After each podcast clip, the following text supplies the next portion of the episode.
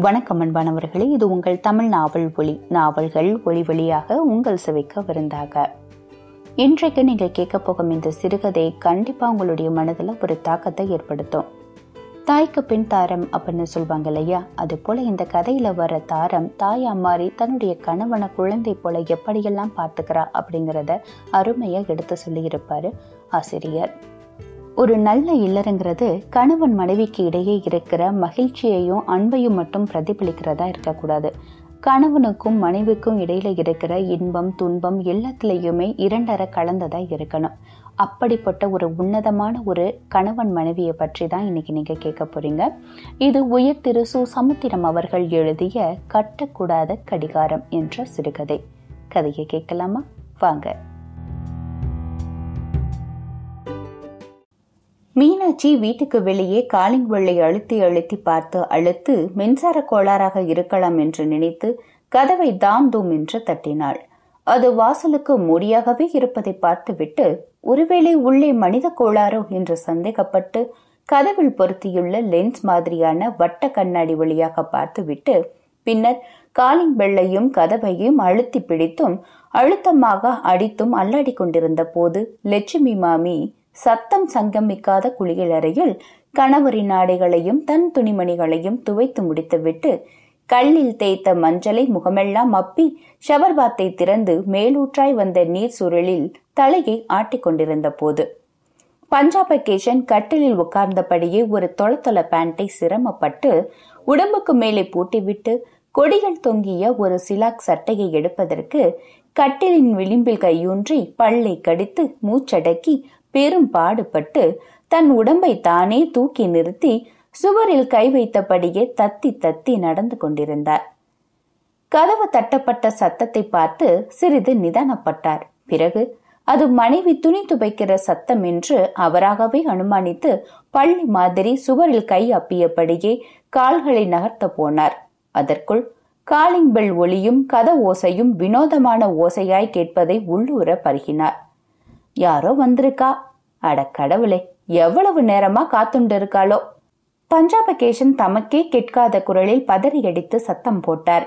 லட்சுமி யாரோ வந்திருக்கா பாரு? யாரோ வெளியில காத்துண்டு இருக்கா ஏய் லட்சுமி லட்சுமி. லட்சுமி மாமிக்கு கணவர் கூப்பிட்டது கேட்கவில்லை. அடுப்பு வேலை முடித்துவிட்டு ஆடைகளை துவைத்துவிட்டு வேலை முடிந்த திருப்தியில் கசகசவென்று இருந்த உடம்பில் அருவி போல் தண்ணீர் படும்போது எவ்வளவு சுகம் எவ்வளவு குளிர்ச்சி. காலைதோறும் பாத்திரங்களை கழுவும் போதும் வீட்டை கூட்டும் போதும் குளிக்கப் போகிறோம் குளிக்கப் போகிறோம் என்ற ஆனந்த எதிர்பார்ப்பில் அத்தனை வேலைகளையும் அத்துப்படியாய் செய்து பழக்கப்பட்ட மாமிக்கு வெளியே ஒழித்த சத்தம் குளியலறைக்குள் ஒழித்த நீர் சத்தம் போல் தோன்றியது.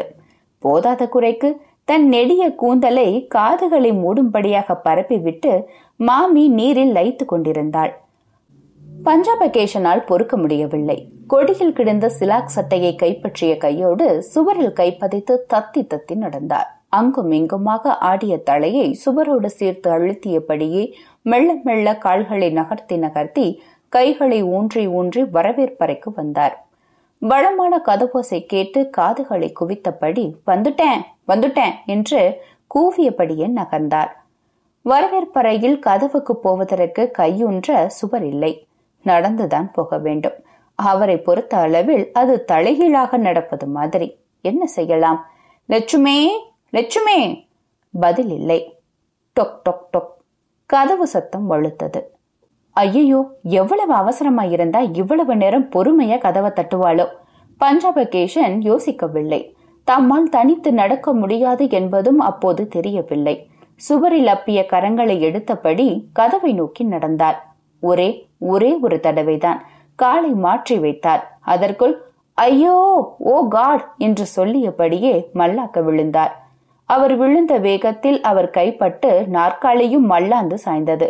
நாற்காலியின் இடுக்குக்குள் கைகளை விட்டபடியே பஞ்சாபகேஷன் கால்களை அந்தரத்தில் துலாவிக் கொண்டிருந்தார். பஞ்சாபகேஷன் போட்ட சத்தம் சின்னதுதான் என்றாலும் அது ஆன்மாவின் சத்தம் என்று அறிவுறுத்தப்பட்டவள் போல். லட்சுமி மாமி புடவையை உடம்பெங்கும் தாறுமாறாய் சுற்றியபடியே கதவை உடைப்பது போல் திறந்து கணவனை அந்த கோலத்தில் பார்த்த பிரமிப்பில் நின்றாள். சில வினாடிகளில் பிரம்மை களைந்து அவர் கரங்களை நாற்காலி பிடியிலிருந்து விடுவித்து அவரை தூக்கி நிறுத்தி அருகே கிடந்த சோஃபாவில் உட்கார்த்தினார். அவர் கையிலும் கால் முட்டியிலும் தெரிந்த இரத்த சிராய்ப்புகளை பார்த்துவிட்டு ஏதோ ஒரு களிம்பு பாட்டிலை எடுத்தபடியே என்ன உங்க பாட்டுக்கு இப்படியா நடக்கிறது?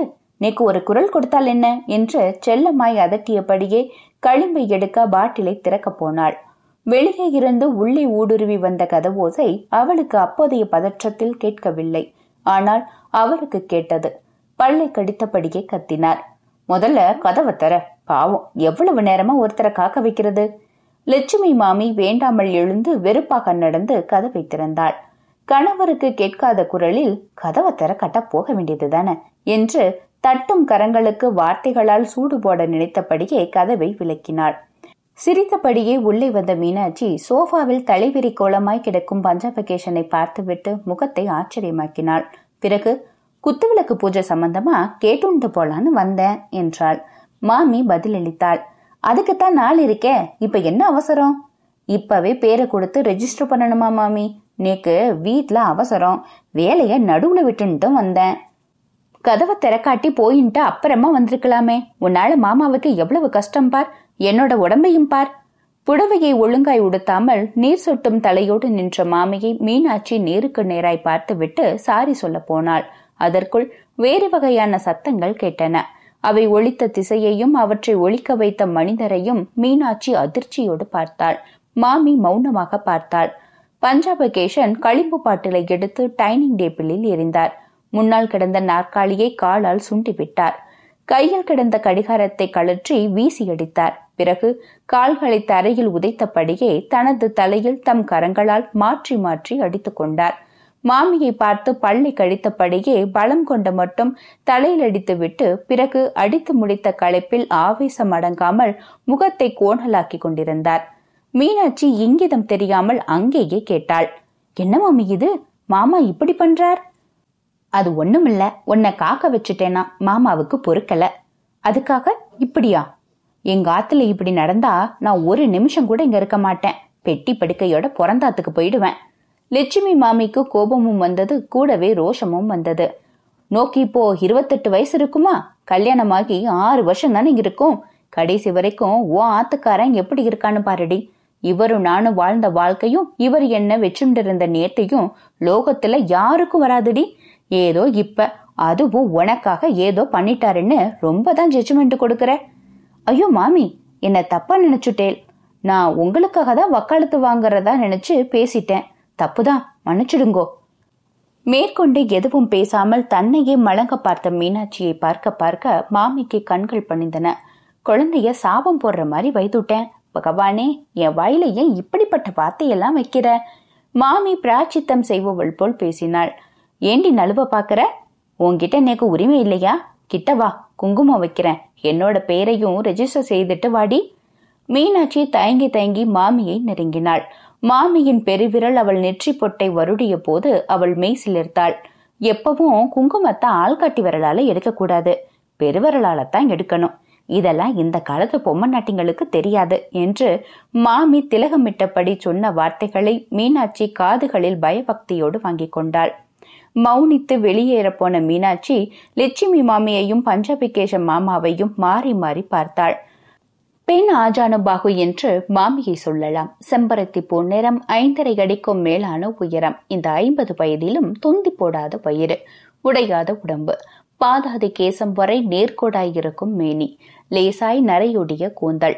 மஞ்சளும் குங்குமமும் கலந்து மங்களமாய் பொங்கிக் கொண்டிருப்பது போன்ற முகம். ஆனால் மாமா மாமி அளவுக்கு உயரம்தான் நிறம்தான் என்றாலும் உள்ளடங்கிய உடம்பு காய்ந்து போய் கட்டையாய் போனது போன்ற கை கால்கள். ஆனாலும் கண்ணாடி வழியாக பார்க்கும் அந்த கண்களிலோ எவரிடமும் காணப்படாதது போன்ற ஒரு ஜீவ ஒளி. குழந்தைத்தனமும் மேதைத்தனமும் இரண்டர கலந்து ஒளிமயமானது போன்ற விழிப்பு. மீனாட்சி போனதும் லட்சுமி மாமி நிதானமாக குனிந்து கீழே கிடந்த கடிகாரத்தை எடுத்தபடி கணவனை நோக்கி நடந்தாள். உடனே அவர் குழந்தை போல் தன் கையை நீட்டினார். கடிகாரத்தை அவர் மணிக்கட்டில் கட்டிவிட்டு டைனிங் டேபிளில் இருந்த கண்ணாடி டம்ளர் உடைந்தாலும் உடையாமல் கிடந்த களிம்பு பாட்டிலை கொண்டு வந்து கணவரின் சிராய்ப்புகளுக்கு களிம்பிட்டாள். பஞ்சாப கேஷன் குழந்தை போல் கேட்டார். லட்சுமி லட்சுமி என திட்டேன் திட்டேன். அப்போதான் நேக்கு திருப்தி. ரொம்ப தான் துஷ்டனா நடந்துக்கிறேன். ஏண்டி? திட்டேண்டி திட்டேன்.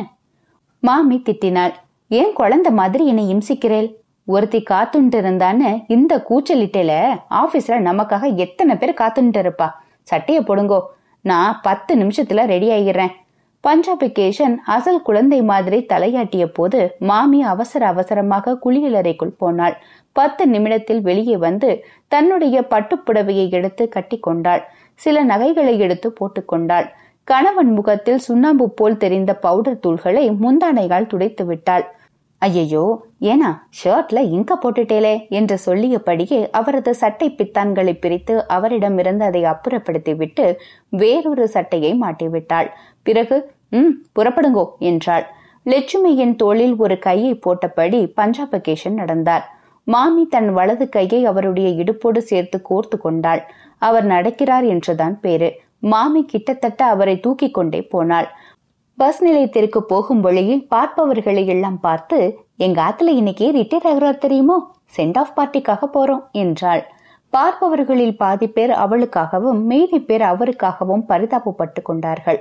ஒரு நாளா இரு நாளா இந்த அஞ்சு வருஷமா மாமி காலையில இந்த மாமாவை பஸ் நிலையத்திற்கு இப்படி தூக்கிட்டு போறதும் இவரோட ஆபீஸ்க்கு போய் அங்கேயும் ஆபீஸ் வர தூக்கிட்டு போறதும் அப்புறமா சாயங்காலமா பெசன் நகர் பஸ் ஸ்டாண்ட்ல மூணு மணியில இருந்து மாமாவுக்கு தவம் கிடக்கிறதும் எல்லாருக்கும் தெரியும்.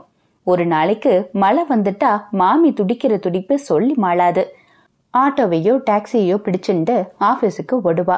மாமா மத்தியானம் ரெண்டு மணியில இருந்து எப்ப வேணும்னாலும் ஆபீஸ்ல இருந்து வீட்டுக்கு புறப்படலாம். ஆகையால மாமி மூணு மணிக்கே பஸ் நிலையத்துல இருக்கணும். ஒரு அஞ்சு நிமிஷம் தவறிட்டா போதும். பஞ்சாபிகேஷன் கையில கட்டியிருக்கிற கடிகாரத்தை வீசி எரிஞ்சிடுவார் தலையையும் வீசி எறிவது போல அடிச்சுக்குவார். ஒரு வருஷமா ரெண்டு வருஷமா? டெல்லியில இருந்து வந்த நாள் முதலா இதே கதை தான் மாமி தங்களை அனுதாபத்தோடு பார்ப்பவர்களை அன்பொழுக பார்த்தபடியே கணவனோடு நடந்தாள். இவங்களுக்கு பிள்ளையா குட்டியா? எதுக்காக இந்த மாமி இப்படி அவஸ்தப்படணும்? ஒரு வேலைக்காரனை போட்டா மாமாவை கூட்டின்ட்டு போறான். எல்லாம் பணம் போயிடுமோன்னு பயம். மாமி கஞ்சம் மாமா மகா கஞ்சம் என்று அவ்வப்போது வம்பு பேசும் வாய்கள் இப்போது புன்னகையாய் விரிவதை மாமி பார்த்தாள். வேலைக்காரன்னு சொல்றேன் எங்க ஆத்துக்காரர் அடிக்கடி தடுமாறி விழுவார். வேலைக்காரன் ஆத்திரத்துல அவரை கீழே ரோட்ல தள்ளிட்டு தானே விழுந்துட்டார்னு சொல்லிட்டா? அப்போ இதே நீங்க தான் மாமிக்கு என்னப்பா வந்தது? குத்துக்கல்லு மாதிரி தானே இருக்கா? போய் கூட்டின்ட்டு போனாதான் என்னன்னு கேட்பேன் ஆனாலும் நான் ஊர்வாய்க்காக இவரை இப்படி சுமந்துக்கிட்டு போறதில்ல. இதுல எனக்கும் ஒரு சுகம் இருக்கு. உடம்ப உடலுறவுக்கு மட்டும்னு நினைக்கிற சின்ன சிறுசுங்களா உங்களுக்கு இந்த சுகத்தோட அருமை தெரியாது. சாஸ்திரி பவனில் அந்த அலுவலகத்தில் சுமார் நூறு பேர் கூடியிருந்தார்கள். பஞ்சாப் வெகேஷனின் உதவி அதிகாரி விழாவுக்கு வந்த பல்வேறு அதிகாரிகளையும் ஊழியர்களையும் வரவேற்றுக் கொண்டிருந்தார். யாருடைய ஓய்வு விழாவிற்கும் இந்த மாதிரியான கூட்டம் கிடையாது என்று பேசிக்கொண்டார்கள் பெண்களின் கண்களில் நீர் பொங்கின ஆண்கள் மனதில் ஏதோ ஒரு அடைப்பு.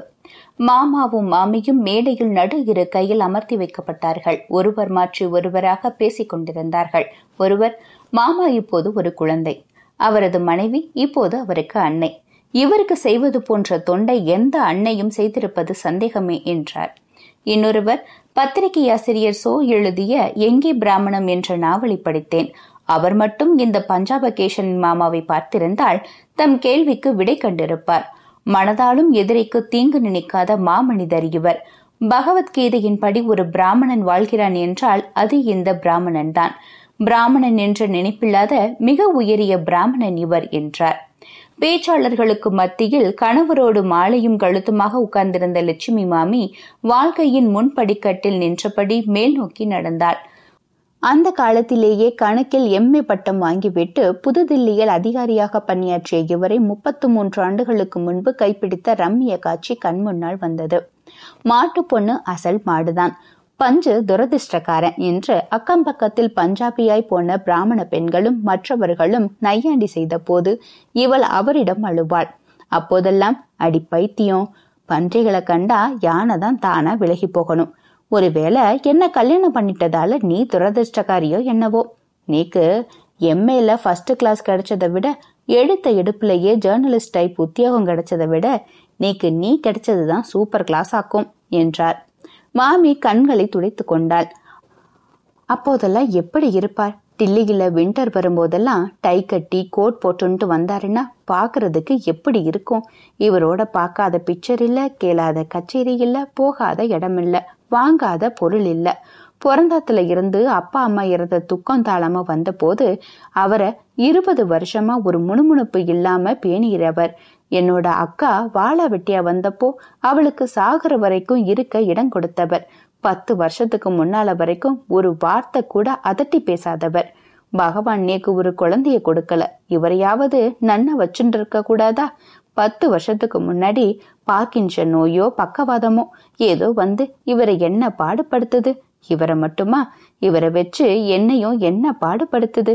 ஒருவேளை ஒரு காலத்துல அவர் சொன்ன மாதிரி நான் தான் துரதிருஷ்டக்காரியோ? இதுவரைக்கும் ஆபீஸ் ஆபீஸ்னு அடிச்சுண்டார். இனிமே வீட்டுக்குள்ள எப்படி இருப்பாரோ? என்னாலதான் எங்காவது நல்லது கெட்டதுக்கு போக முடியுமோ என்னவோ.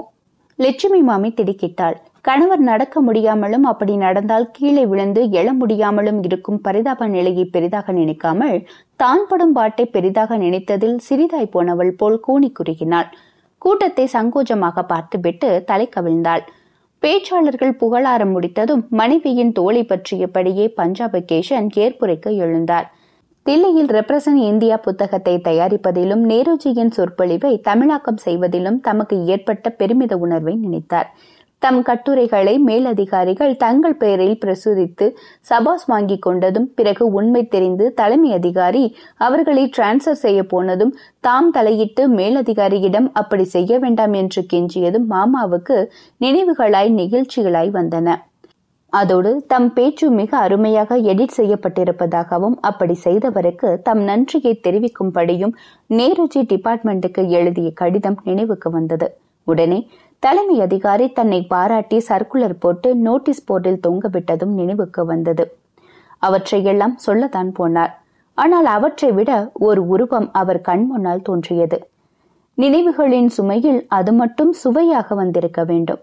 அவர் எடுத்த எடுப்புக்கெல்லாம் ஈடு கொடுத்து சிநேகிதி தோழி மனைவி தாய் ஆதிபராசக்தி கண் முன்னால் தோன்றியிருக்க வேண்டும். கூட்டத்தை எதிர்நோக்கி நின்ற பஞ்சாப கேஷனால் பேச முடியவில்லை. லேசாக திரும்பினார். மனைவியை விழியாடாமல் பார்த்தார். இடுப்பின் இரு பக்கமும் கிடந்த கைகளை மெல்ல தூக்கினார். உயிரை உயிரை கொண்டு போனார். அவளை பார்த்தபடியே கை கொப்பினார். லட்சுமி மாமி ஏனா ஏனா என்று பதறி எழுந்த போது பஞ்சாப கேஷன் கும்பிட்ட கரங்களை இறக்காமல் கொட்டும் விழிகளை துடைக்காமல் உடலோடு உயிரோடு நின்றார். பிறகு கூட்டத்தை பார்த்து மீண்டும் திரும்பி எல்லாருக்கும் இந்த உத்தமி இந்த என்றார். பஞ்சாப கேஷனால் பேச முடியவில்லை. கூட்டத்தினரின் கண்களிலும் ஒட்டுமொத்தமாக நீர் சுரந்தது. மாமாவை விட்டுவிட்டு மாமியையே பார்த்தார்கள். ஆண்கள் தத்தம் மனைவியரை ஒப்பிட்டு பார்த்தார்கள். பெண்களோ அவளை பயத்தோடும் பக்தியோடும் பார்த்தாலும் அந்த பார்வைக்குள் தங்களுக்கு இப்படி ஒரு நிலைமை வரக்கூடாது என்ற அச்ச உணர்வும் மறைந்திருந்தது. எப்படியோ ஓய்வு விழாவை முடித்துவிட்டு இருவரும் வீட்டுக்கு திரும்பும் போது இருட்டிவிட்டது. அலுவலக ஊழியர்கள் இருவர் அவர்களை டாக்ஸியில் கொண்டு வந்து விட்டுவிட்டு அழுதபடியே போய்விட்டார்கள். இதுவரை அழுதழுது மாமாவுக்கு சில சின்ன சின்ன உதவிகளை செய்தவர்கள் இப்போது நிஜமாகவே அழுவதை பார்த்துவிட்டு மாமி அழுதாள். மாமாவும் அழுதார். மறுநாள் காலையில் எழுந்ததும் மாமா காப்பி சாப்பிட்டபடியே வெந்நீர் ரெடியா? என்றார். உடனே லட்சுமி இனிமே ஆத்துல தானே இருக்க போறேன் சாவகாசமா குளிக்கிறதுக்கு என்ன? என்றாள். பஞ்சாபகேஷன் மாமா பாதி காப்பியை நல்ல வெளியாக வீசாமல் தள்ளி வைத்தார். மாமி புரிந்து கொண்டாள். நேக்கு உடம்புக்கு முடியல. கழுத்துல கட்டி வந்திருக்கு. ஒரே வழி டாக்டர் கிட்ட காட்டலாம்னு ஒரு வரமா நினைக்கிறேன். அதனால தான் வெந்நீர் ரெடி ஆகல. காப்பி குடிங்கோ என்றாள். அவ்வளவுதான். பஞ்சாபிகேஷன் அருகே இருந்த ரேடியோ பெட்டியை காலால் இடறினார். அது பாட்டோடு பாட்டாய் தரையில் விழுந்து ஒப்பாரி வைத்தது. அதோடு நிற்காமல் தன் பனியனை பல்லால் கடித்தபடியே கிழித்தார். தலையிலும் அடித்துக் கொண்டார். பிறகு உடம்புக்கு ஒண்ணுன்னா டாக்டர் கிட்ட போகாம ஏன் இருந்த? என்ன மட்டும் கவனிச்சா எப்படி? உன்னை கவனிக்க வேண்டாமா? போ சீக்கிரமா போ என்று கத்தினார். மாமி கண்களை துடைத்துக் கொண்டால் மாமா கட்டிலில் படுத்தார். மாமா அருகே வந்து சமத்தா தூங்கணும். நேக்கு டாக்டர்கிட்ட போயிட்டு வர்றதுக்கு நேரமானாலும் ஆகலாம் என்றாள். மாமா குழந்தை போல் தலையை ஆட்டினார். பிறகு கையை நீட்டினார். மாமியை அருகே வரும்படி சைகை செய்தார். மாமி தன் அருகே வந்ததும் அவள் கழுத்தை தடவி விட்டார் லட்சுமி மாமி வீட்டை பூட்டிவிட்டு வெளியேறினாள். காலையில் போனவள் மாலையில் தான் திரும்ப முடிந்தது. ஆயிரம் பரிசோதனைகள் ஏழு எட்டு டாக்டர்கள் இப்போது வந்ததே பெரிய விஷயம்.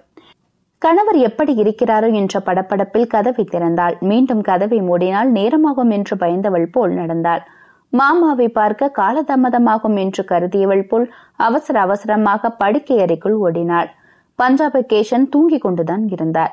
மேஜையில் இருந்த பிளாஸ் காலியாக இருந்தது வாழைப்பழ தோள்கள் தான் இருந்தன. மத்தியானம் சாப்பிட்டு விட்டு மீண்டும் அவர் தூங்குவதை அனுமானித்துக் கொண்டாள். திடீரென்று வரவேற்பறையில் மாமி என்று சத்தம் கேட்டது. லட்சுமி மாமி வெளியே வந்தாள். மீனாட்சி தன் கணவனுக்காக தான் செய்ய போகும் காரிய பெருமிதத்தில் பேசினாள். மாமி ஞாபகம் இருக்கோ? நாளைக்கு கந்தசாமி கோயில்ல குத்துவிளக்கு பூஜை பண்றோம். சுமங்கலி பிரார்த்தனையும் செய்யறோம் ரெடியா இருங்கோ லட்சுமி மாமி சலனமில்லா முகத்தோடு பதில் அளித்தாள் நான் வரல. ஏன் மாமி? மாமா இன்னும் ஒரு மாசத்துக்கு மேலேயே உயிரோடு இருப்பார். என்னோட தாலிக்கு ஒன்னும் ஆபத்து வரல. என்ன மாமி? கண்ணா பின்னான்னு பேசுறேன். நீங்க வராம நானும் போகல. அசடு. அப்படி பேசக்கூடாது. இங்க வா. நான் சொல்றத யார்கிட்டயும் சொல்ல மாட்டேன்னு சத்தியம் செய்யடி. நீ மாவிளக்கு ஏத்திரியோ இல்லையோ? உனக்கு ஒரு குறையும் வராது. ம் கையில அடி. மீனாட்சி சத்திய உணர்வில்லாமல் மாமி சொல்ல போவதை கேட்கும் ஆர்வத்தில் அவள் கையில் மாறி மாறி அடித்தாள். யாருக்கிட்டையும் சொல்லாதடி இப்ப அடையார்ல இருந்து தான் வாரேன். கழுத்து வலிக்குதுன்னு ஃபேமிலி டாக்டரை பார்க்க போனேன். அங்க அடையாருக்கு அனுப்பிட்டாங்க. அங்க கேன்சர் இன்ஸ்டியூட்ல டெஸ்ட் பண்ணுனா நேக்கு கழுத்துல கேன்சர் ஆண்டி. அட்வான்ஸ் ஸ்டேஜா இன்னும் ஒரு மாசத்துல உயிர் போயிடுமா? மீனாட்சி மாமியை திடுக்கிட்டு பார்த்தாள். அவளுக்கு ஒரு பிரம்மை. அந்தர லோகத்தில் மாமி தான் அல்லாத வேறு யாரிடனோ அந்தரங்கமாக பேசுவது போல் கேட்டது. ஆனால் லட்சுமி மாமியின் முகமோ எந்தவித சலனத்தையும் காட்டவில்லை. சாவை ஏற்கனவே சந்தித்தது போன்ற கண்கள் அதனுடன் பேசுவது போன்ற வாய். மாமி தரையை நோக்கி தன் பாட்டுக்கு பேசுவது போல் பேசினாள். நான் சாகரத பத்தி பயப்படல. ஆனா கவலைப்படுறேன். எனக்கு பிறகு இவரை யாரு பார்த்துப்பா? ஒரு நிமிஷம் கூட இவரை யாராலும் பார்த்துக்க முடியாதே. ஆண்டவா பகவானே நான் மனசாலையும் ஒரு பத்தினா அவருக்கு எதையும் தாங்கிக்கிற சக்தியை கொடு. யாரையும் அண்டாம நிக்கிற வலுவை கொடு. பகவானே ஈஸ்வரா எம்பெருமானே மீனாட்சி ஆண்டவன் கைவிட்டாலும் நீ மாமாவை கைவிட்டுடாத. அப்பப்ப அவரை பார்த்துக்கோடி. மீனாட்சி மாமியின் கால்களில் நெடுஞ்சான்கிடையாக விழுந்தாள். அங்கிருந்தபடியே சுவரில் மாட்டியிருந்த அவர்களது இளம் வயது போட்டோவை பார்த்தாள். மாமி சொன்ன நோய் தனக்கு வந்தது போலவும் மாமியிடமே ஆறுதல் தேடுவது போலவும் எழுந்து அவள் தோளில் சாய்ந்து கொண்டாள். ஆதிபரா சக்தியை அடையாளம் கண்டவள் போல் மாமியை பிரம்மையோடு பார்த்தாள். பார்த்தபடியே நின்றாள். திடீரென்று படுக்கை அறையில் சத்தம் கேட்டது. லட்சுமி மாமி மீனாட்சியை உதறிவிட்டு உள்ளே ஓடினாள். பஞ்சாபி கேஷன் தூக்கத்தில் பிளாஸ்கை தட்டிவிட்டு இன்னும் தூங்கிக் கொண்டிருந்தார். அவரை பார்த்தபடியே அப்படியே நின்றாள் மாமி. பிறகு அவரது கை கடிகாரத்தை கழற்றி வைத்தாள். இனிமேல் அவர் கை மொட்டையாகவே இருக்கணும். இன்னும் ஒரு மாசத்துக்கு அப்புறம் அவர் கை கடிகாரத்தை வீசியிருந்தால் யார் அதை எடுத்து கொடுப்பா? இத்துடன் இந்த சிறுகதை நிறைவடைகிறது. இந்த சிறுகதை பற்றிய உங்களுடைய கருத்துக்களை மறக்காம பதிவிடுங்க. உங்களுடைய கருத்துக்கள் தான் என்னுடைய இந்த முயற்சிக்கு உற்சாகத்தையும் பலத்தையும் சேர்க்கும். இந்த சிறுகதை உங்களுக்கு ரொம்பவே பிடிச்சிருந்தா மறக்காம இந்த சிறுகதைக்கு ஒரு லைக்கை கொடுத்துருங்க. நீங்க கொடுக்கும் ஒரு லைக் இந்த சிறுகதையை பல பேருக்கு கொண்டு போய் சேர்க்கறதுக்கு உதவியா இருக்கும். மீண்டும் அடுத்ததொரு நாவல் அல்லது சிறுகதையுடன் உங்களை சந்திக்கும் வரை இணைந்திருங்கள். இது உங்கள் தமிழ் நாவல் ஒளி நாவல்கள் ஒளி ஒளியாக உங்கள் சுவைக்கு விருந்தாக. நன்றி. வணக்கம்.